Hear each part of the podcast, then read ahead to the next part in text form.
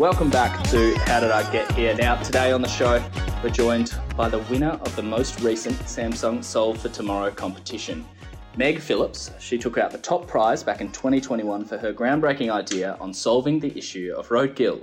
More on that in a little bit, but first, let's meet her. Let's chat to her. Meg, thank you so much for joining me today. Thanks for having me. Very excited to be here. Thank you. Uh, so, I believe you're joining us from Kuala Lumpur today. Uh, yeah, that's right. Yeah, I've actually been living um, over in Singapore sort of for the for the last year. Um, I was here studying. I did an exchange, and now I've just been working for six months. Uh, but I've just popped over to Kuala Lumpur because it's uh, it's cheaper to live here than Singapore. So, uh, yeah. Well, thank you for joining us from all that distance away. Uh, but we will start off with your early life. Uh, you grew up down in Hobart. Uh, what was life like for you growing up in Tasmania? Uh, life was pretty good. Um, I loved it. I had a really good um, childhood, really enjoyed school. Um, and yeah, I sort of spent a lot of time, I guess, um, in nature and the outdoors. Um, used to do a lot of uh, camping with my family, which was fun. Uh, yeah, so I think kind of from there I developed, um, you know, I really love nature. I really love animals. So I think maybe uh, living in Tasmania kind of helped with that. but yeah, no, life was good. I sort of I went to an all girls school yeah, I really enjoyed maths and science, so I uh, sort of just continued pursuing that um, up until university. Hmm. Uh, I'm always curious about this, you know, coming from a Tasmanian. I myself, you know, I'm a mainlander. Uh, how, how is life just differ growing up down on the island down there? Uh, I don't know. Um, I think uh, it's been interesting actually comparing sort of life in Hobart versus life in sort of Singapore um, and KL because obviously these two are massive cities compared to Hobart. Yeah. So I think um, I think I probably took for advantage um, uh, took for granted, sorry, um, how nice and quiet sort of Hobart is, um, and it's a very small place. Everyone knows everyone. Um, which is quite nice at times. so mm. yeah, having like this experience over the last year of living in big cities has been very interesting. there's definitely sort of a big difference, I guess, in energy in the city. It's quite nice, um, you know, when you can go out and about in the middle of the night and people are still out. Um, but yeah, yeah, I haven't lived on the mainland just yet. I'll probably be moving, um, probably be moving uh, next year actually. So it'll be interesting right, to yeah. actually see what that'll be like. Hmm. So, kind of on the topic of Tasmania, I remember I, I visited a couple of years ago. Um, I went out and around through the country, and I was uh, pretty shocked, to be honest, by the amount of roadkill that I saw on the side of the roads uh, throughout the country, mm. even compared to you know uh, living here in WA. Uh, is that something that you noticed a lot growing up? Uh, yeah, absolutely. Um, on a lot of these camping trips that I was talking about, like always would see roadkill and um, actually, one of the most exciting parts about the drives was um, we'd be on the lookout always for like echidnas and wombats and things on the way, um, and it was always very exciting to find them. But um, yeah, I guess kind of the sad part is that a lot of animals get drawn out to the road when there's a lot of roadkill, um, especially Tassie devils since they're carnivorous. Um, yeah, and so every now and then you'd see a live animal, which is very exciting, but there's also so much roadkill all the time. And I think probably most people in Tasmania are sort of desensitized to it because, I mean, all the time, wherever you drive, there's always roadkill. Um, it's impossible not to see it when you're out, on the road. Um, yeah, so it's quite sad. And I think as someone who sort of really, really loves animals, um, it probably kind of affects me more than some other people, I guess. Um, but yeah, it's definitely something as well that tourists um, uh, kind of notice as well. I've read quite a few studies about um, sort of how roadkill has affected tourism, um, and then even things like um, like insurance costs and economic costs. Like it's yeah, it's a lot of it's a much wider issue than it sort of first um, first appears. Hmm. Uh, so just to preface, you know, the, the chat we'll have a little bit later about this idea that uh, you came up with for Solve for Tomorrow. But uh, did it help uh, did that kind of perception or uh, that experience of seeing roadkill did it help you come up with your idea at that later stage of life? Yeah, I think so. I think um, uh, I sort of always knew that Tasmania was particularly like had a particularly bad roadkill issue, and I think seeing that firsthand and sort of being um, you know growing up with it, it was probably something that I've always been sort of somewhat passionate about, I suppose, even if I'm not thinking about it all the time. Um, Yeah, so I think so in a sort of indirect way. Yeah. Uh, now, staying staying with your early life for a moment, um, of course, we love to hear about students mm-hmm. here at Student Edge. Uh, so, if you can explain for us, you know, what what were you like as a student in high school? uh, as a student in high school, uh, I was very, very studious. Um, mm. I put a lot of pressure on myself um, academically. Um, so I did quite well. Um, I really enjoyed um, yeah, maths in particular, um, also sort of science in general. So I sort of, um, yeah, I pretty much followed that all the way through school. But yeah, I was I was very studious, um, bit of a nerd, I suppose. But um, yeah, I mean, I wouldn't have it any other way. Um, but actually, it's been sort of interesting after finishing Year Twelve and kind of um, taking a step back from, you know, academia is not my entire life anymore. Yeah. And I think being the best and being, you know, that's not not so much of an issue anymore. Hmm. So I think you might have uh, spoiled this for us already, but we always ask on this show favourite and least favourite subject. Now, maths and science was up there for you. Yeah, for sure. Maths, maths would be number one. Maths number and, one, and science at a close number two. Yeah, for sure. Yeah. yeah. Um, oh, least favourite, um, probably English. Right. Not, yeah. not not a fan of English. Yeah, writing has never been my my strong suit, I guess yeah, I like I like maths and science because it's black and white. There's right and wrong. I don't like I don't like the airy fairy of English. Hmm. So speaking of that time, you know, when when you start to finish high school, uh, so you make the decision to go on to university and study science and engineering uh, as a double degree. How did how did you arrive at that choice? Uh, it took me a while actually. So right. I actually started off with a science and business degree. Um, I knew that I wanted to do maths. That was kind of a solid, um, a given even. Um, and but I wanted to be able to apply it. So um, you know, I initially thought engineering, and that's kind of what I had in my head. But then I, for some reason, I thought that engineering just meant like building roads which I wasn't interested in. So I ended up going for business and thinking, oh, maybe I'll go into like finance or accounting or something like that. Um, and I hated it. It wasn't for me. Um, I think I was probably also fairly burnt out from uh, like from college and high school. So after that, I took a year off. Uh, and I sort of worked and traveled, and I thought a little bit harder about what exactly I wanted to do. Um, and in the end, I kind of was thinking, I was like, if I could do anything and there's like no limits to what I could do. I kind of thought I want to be an astronaut. was actually right. that was actually my my first idea. So yeah, I did a bit more research and ended up yeah switching over into science and engineering.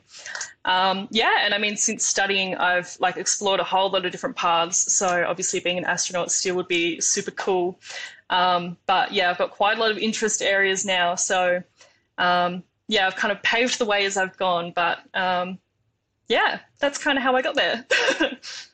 you might have a, a, different opinion to me here, but uh, as, a, as a lifelong arts student myself, I look at a double degree mm-hmm. like that, science and engineering, and it looks pretty daunting to me. Uh, is that something mm-hmm. that you felt when you when you undertook that degree? Um, I think so, maybe a little bit. I mean, I was very excited. Um, actually, first year there was quite a lot of overlap with. Um, uh, especially the maths units that I did. There was a lot of overlap with stuff that I'd done from college. So I actually thought first year was uh, was pretty chill. Um, but then it definitely ramped up a little bit after that. But I was never sort of daunted, I suppose. It's kind of, um, you just have to have faith that pretty much you learn what you need to, like all the prerequisite knowledge, and you just keep doing that forever and you just keep building on. Um, and, you know, it's taken a lot of hard work. It probably comes a little bit easier to me than other people because um, I'm very much sort of a logical thinker, I suppose. Um, but honestly, I really think that studying sort of maths and some of those kind of harder sciences um, very much accessible to everyone. You just kind of have to start from the start and you just kind of build on kind of indefinitely, pretty much. Hmm. Now, as you kind of mentioned there, and, and as, as, you've said to me before this interview, you took something of a non traditional route, you chopped and mm-hmm. changed mm-hmm. a bit, you, you, took a gap year. Uh, looking at your university experience as a whole, including those times away from university, do you think that helped, you know, change and maybe enhance your student experience? Yeah, absolutely. I think, um, yeah, taking a year off was probably the best thing I could do to give myself um, like a little bit more clarity, I think, to work out exactly what I wanted to do and to kind of separate my life from because uh, obviously I had a very big focus on kind of academia, I guess, pretty much up until I was 18. So it was having a year off and traveling and stuff very much opened my eyes to the fact that there's there's more to life, um, uh, which I think is like it's super important. Um, so I'm glad I sort of learned that lesson eventually. Um, and yeah, I think um, sort of traveling and working. Um, I've also done quite a few internships sort of throughout my degree. Um, it's definitely built up a lot of other skills that have been um, useful during my studies. I've also been um, pretty heavily involved with like different societies and clubs and things um, at uni, which is a lot of fun.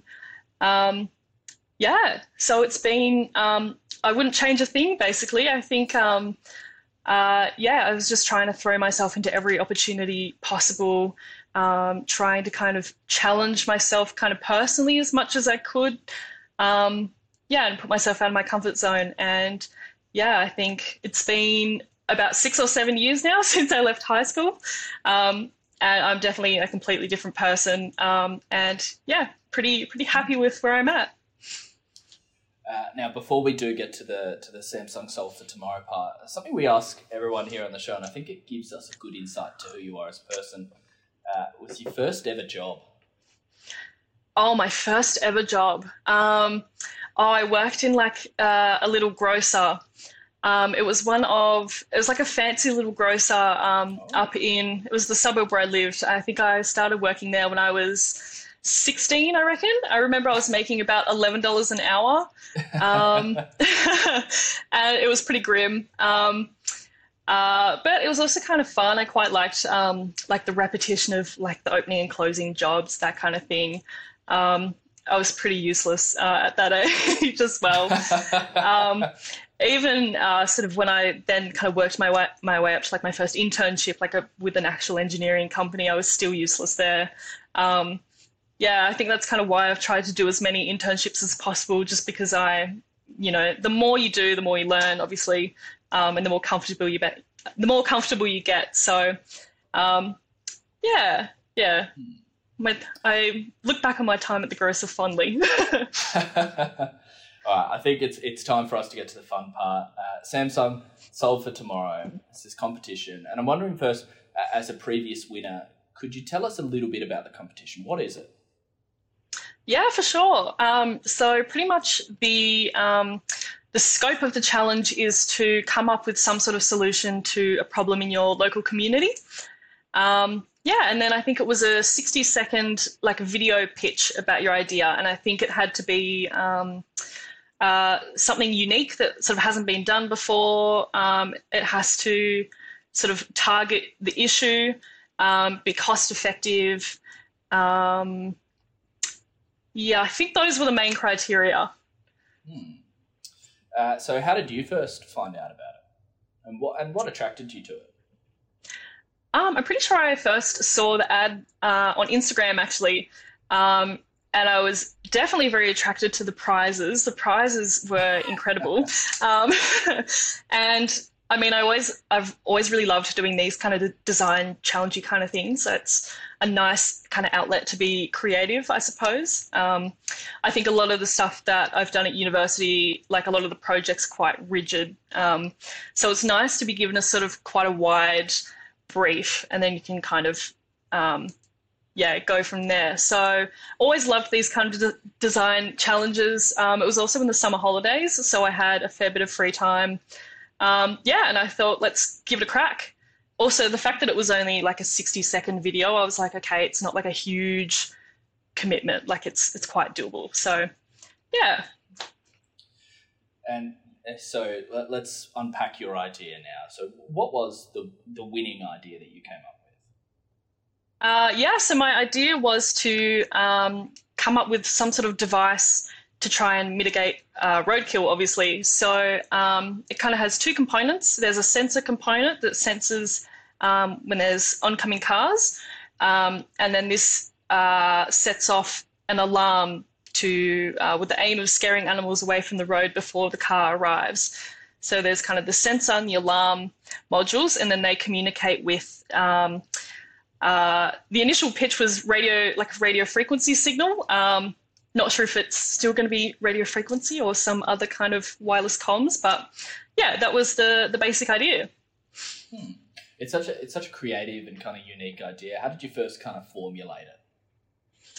Yeah, so um, it was quite an interesting um, kind of design process, I suppose. I was kind of I did a little bit of research into other um, you know technologies that have been um, de- being developed kind of to target roadkill because most of the solutions I had heard about had been like um, pretty much just building fences or overpasses, which um, they're super expensive um, and so not really viable in Tassie.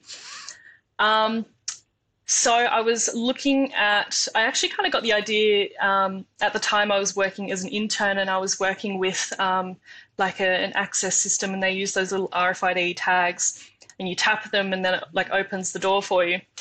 Um, and so I was trying to think of some kind of like sensor actuator device. And then I kind of took inspiration from this access door and I thought, well, instead of a car, if you can sense that using, you know, some kind of wireless, um, you know, communications signal and then have that set off an alarm, um, I thought that was a good way of kind of removing the sort of human side to the problem because um, a lot of the uh, solutions solutions to roadkill at the moment involve like lowering speed limits and things like that, um, or like just human reaction times, which are unreliable. So I was trying to look at kind of an animal focused approach, if that makes sense. Hmm. Very unique problem, uh, and it's, it's one that I think a lot of people don't think about, except for the 30 seconds that you see a, a dead mm-hmm. animal on the side of the road and the 30 seconds after you drive past it.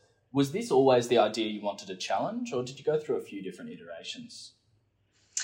Uh, yeah, so that, I mean, that was the final idea, but yeah, it yeah. took me quite a while to get there. So, since my energy, uh, my background has mostly been in like energy and sort of um, power, um, I and that's kind of my strong suit. I thought, well, let's like have a look at um, some kind of like little renewable energy systems. So I was playing around with ideas of like micro hydro, um, and like different wave kind of energy technology things.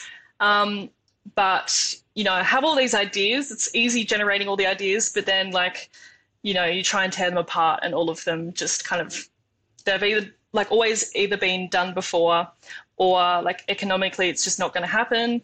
Um, or they're not that kind of efficient. Um, I don't know. There's always a lot of holes in these ideas. So um, yeah, I kind of struggled with that for a little while, and then eventually I thought I need to tackle a different problem.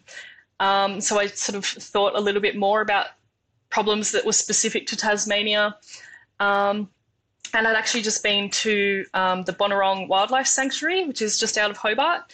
Um, they run these little night feeding tours where you go and feed like the echidnas and stuff. Um, super cute. But we uh, learned a little bit about conservation there, and they were talking about roadkill.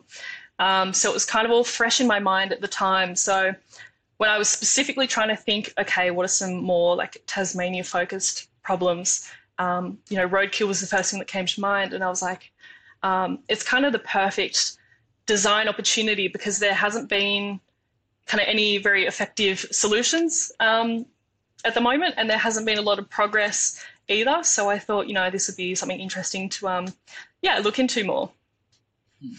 Was there like a, a, eureka moment at all, or was it kind of something that you you kept working away at, and then you eventually found the solution through hard work?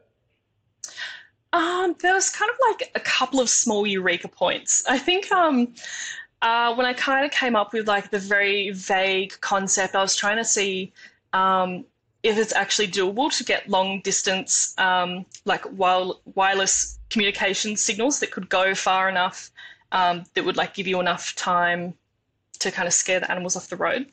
Um, so I was looking into like long distance radio frequency signals, um, and I worked out that they existed, and I was like, okay, yay! Like we can move on to the next thing. And so then I was um, uh, yeah, I was trying to think about how I could put together like a little prototype. Um, and I managed to get some little bits and pieces that work with like an Arduino microprocessor. And then I sort of put that together and then I had that working as well. And I was like, okay, like I might be onto something here. And then again, I was just trying to poke more holes into the idea and sort of work out where it doesn't work. Um, and yeah, I mean, obviously, I knew that it needed a lot of refining and a lot more research, um, but it was pretty watertight. And I thought, okay, like this is this might actually be be viable. and I was, yeah, I felt pretty good about the submission. I was like, yeah, this is this is a good idea. what was that submission process like for you? Uh, it was really straightforward. Um, I'm pretty sure I sort of had my like got the final concept together, and then that afternoon I went to Jaycar and I bought the little parts for the prototype. Um, I whipped that up. It was a pretty quick job. I think I stole like a little bit of code from online to like get it to work, and so that was like that was quite fun. I enjoyed doing that. Um, and then I came up with the script as well. So it was only 60 seconds. So the hardest bit was trying to like um, hit every criteria and stay within the time limit. So I think it only ended up being maybe like one or two sentences kind of per criteria. Um, but that's kind of good in a way because it means you don't have to go into like so much detail and you don't have to develop so much detail about the idea. It's kind of just very surface level, um, which was where it was at. So um, so that was good. And then um, I recorded that, and then I had to sort of time it with the presentation. Um, yeah, and then um, filled out the little online form and submitted it. And so I think, oh, I think that night. I'm pretty sure it was the day before it was due to. Um, um, like to leave it to the last minute just to give myself that pressure. Um, yeah, so I think kind of the process of um, putting the whole thing together, it took me a good maybe like five or six hours one night um, wow. with kind of on and off like ideating a few days before that. So um, yeah, it wasn't a huge commitment. Um, and it was pretty fun to bring it all together. Yeah. Yeah. So from the time you submit it um, to the time when you find out the result, you know, what's how how long is that period first of all? And you know, are, are you nervous? Are you thinking about it a lot? Um, I think it was about a month. Um, it's actually quite funny. The day before I got the phone call, I just got a parking ticket, and it was so unfair because I used the app to pay for the pay for parking, but it didn't go through. And I went back five minutes later, and I had the parking ticket, and I was like, I was like, that sucks. Um, you know, I'm due for some good, like some good news now. Um, I was like, and then yeah, and then the next day I got the phone call, and I was, I'm pretty sure I said to um, uh, I think I spoke to a, a, lady, Sam, and I actually told her that. I was like, I knew I was due for some good luck. um, yeah, I'd sort of been thinking about it kind of on and off. Just, I'm pretty sure I had the um, uh, like the date that results were coming out, um, probably in my calendar, so I could just keep an eye on it. But um, yeah, I was I was quite excited. uh, aside from maybe the, the, karmic retribution from the uh, parking ticket, did you think? Did, did you think you were within with uh, in with much of a chance? Um, I mean, it's so hard to say without seeing yeah. um, like other people's submissions, and you know, I had no idea how many other submissions there were. Um, didn't get to see them either. Um, I felt pretty confident with the idea, and I thought like, um, you know, this is, um, you know, I felt like it hit all the criteria like pretty well. I think it sort of nailed the brief, so I felt quite confident in, in that. But um, yeah, it was kind of impossible to know without seeing the other um, uh, submissions. But yeah, no, I felt I felt pretty confident. Hmm. So the grand prize uh, comes through ten thousand minus the 60 dollars for the parking ticket, uh, which is a lot of lot of money for a uni student. Um, what do you, mm-hmm. what, what is actually then the plan? What do you then go and do with the prize money afterwards? Uh, yeah, so with the prize money, I'm hoping to. I've still got it sort of saved away. I haven't touched it, yeah. um, keeping it safe and sound. But I've actually been working on um, on the whole project as my honours project, um, and I'm just about to get back into the second half, um, sort of which involves putting together the prototype and testing it. Um, so I think a fair bit of that funding's probably going to go towards that. It's definitely going to take quite a few iterations to get it right. Um, and I'm hoping to get some like good quality components, like um, you know, to give it the best shot at working and to sort of meet all the specs and everything. So, yeah, I think probably most of that funding is going to go towards um, prototype building and testing, even sort of beyond my honours. Um, you know, I'm quite keen to keep working at it and get it to a point where I can sort of work it and run, um, yeah, some full scale trials. Yeah. So, uh, of course, as you mentioned there, you know, you, you, take the idea from the initial submission to, to where it is now, and it, it's a it, it is your honours project. I suppose you know how do you how do you evolve the idea since 2021 when you submitted it? Um, yeah, so it's come uh, quite a long way. It's um, I mean the same principle. Um, it's pretty much the same, um, but I guess the first steps were um, doing some pretty intense research so I was looking at just about every other roadkill mitigation strategy. Um, I was looking at you know overpasses and things, and then kind of why they weren't really suitable. Um, uh, you know, in Tasmania, mostly just because they're too expensive. And then I was looking at sort of other similar devices on the market. Um, and so there's quite a few of these devices called virtual fences that um, it's the same sort of premise. Um, uh, but there's ones that are being trialed at the moment that detect cars from their headlights and then they play like a high frequency noise. So the first uh, most intense part of my research was actually looking into different um, sort of alarm stimuli and what would be the best thing to use. Um, because most of the papers I read were sort of saying that using like high frequency noises don't actually cause like aversive reactions in animals. Um, so to kind of develop a, a good alarm system, it needs to have biologically significant um, uh, like sounds, like the sounds of predators and things, and that actually causes animals to flee. Um, so that was kind of a really big component. Um, and then stuff like classical conditioning. Um, I also studied uh, radio frequency communications um, while I was in Singapore. So, I mean, that was quite fundamental. It was probably about time that I learned that. um, and uh, what else? Oh, I was looking at different um, uh, like types of sensors, uh, what would be best. So things like infrared and like um, pneumatic tubing. Um, yeah. So yeah, huge, huge research section. Um, and uh, yeah, from that I kind of worked out what the flaws were in some of the existing devices. Um, so you know the headlight sensors, for example, um, they can't detect that far of a, dis- a, distance, so you still don't really get enough time for animals to react. Um, also, a lot of Tasmanian roads are winding and undulating, so again, you know, if someone comes around a corner, there's like they're useless. Um, and yeah, these high frequency noises don't work.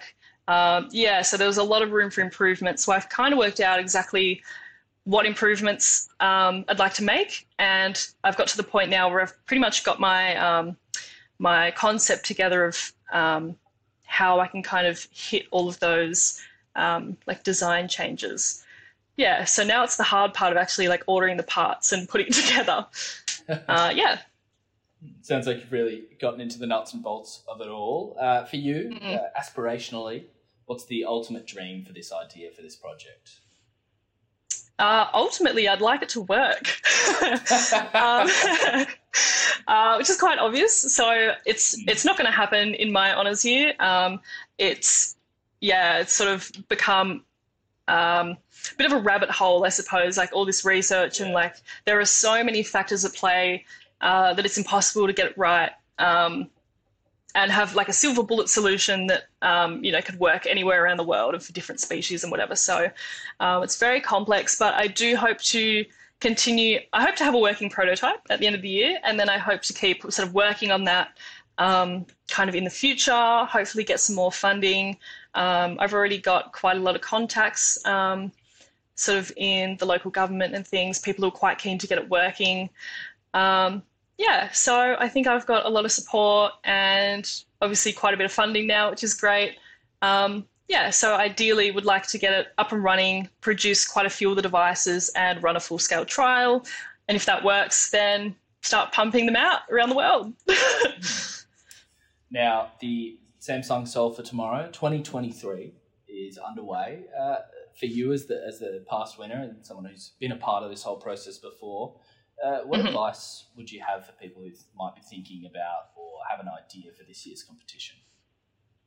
Oh, my advice would be uh, probably not to get discouraged um, if it's taking you a really long time to come up with an idea um, that's sort of viable. Uh, for me, it took quite a while, um, and it's kind of impossible to know when exactly you're going to have an idea um, that's going to be like solid.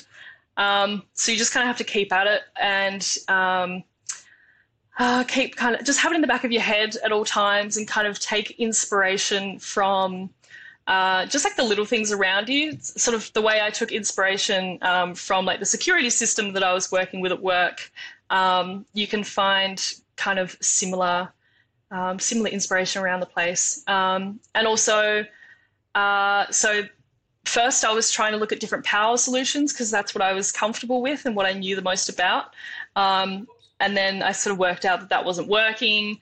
I wasn't really getting anywhere, so kind of just had a little refresh and took a different direction. So if you're if you're sort of getting stuck and you're not making a lot of progress, just completely shift direction. Um, yeah, I think that's yeah probably my best advice. Now, finally, Meg, before I do let you go, uh, another advice question here, but a bit of a different one. It's one we ask everyone here on the show. Your 15 year old self is sitting in front mm-hmm. of you. What advice are you giving her? Uh, I would tell her to chill out a little bit. Um, I think I was uh, I think I was in what year nine or ten, and I was working way way too hard. Um, um, yeah, so I would say um, don't worry too much kind of about the future and like trying to work out exactly what you want to do. Um, you've got so much time. Um, yeah, I'm I'm 25 this year, so that's 10 years ago, and I'm you know still at uni, still you know working things out. So yeah, there's no rush, um, and yeah, just have fun and challenge yourself. I think I think that's been um, yeah quite key for me. Hmm. Meg, thank you so much for joining me on How Did I Get Here today. That is the show for today. Keep an eye out on the Student Edge website. We're going to have a lot more information about this year's Samsung Solve for, for Tomorrow competition uh, coming up. We're going to have we're going to chat to some other of the runner-ups. We're going to have some more information on the competition itself, advice from other people. It's going to be a whole suite of things to look out for. So you can find us. StudentEdge.org is our website. Uh, student underscore Edge on Instagram. Student Edge on TikTok and search us up Student Edge. You can find the podcast on YouTube uh, as well. How did I get here? And head to, of course, studentedge.org for all our articles, podcasts, deals, competitions, career tips, education advice, and much, much more. Meg, thank you so much for joining me today. Thanks for having me, and good luck to everyone who's playing.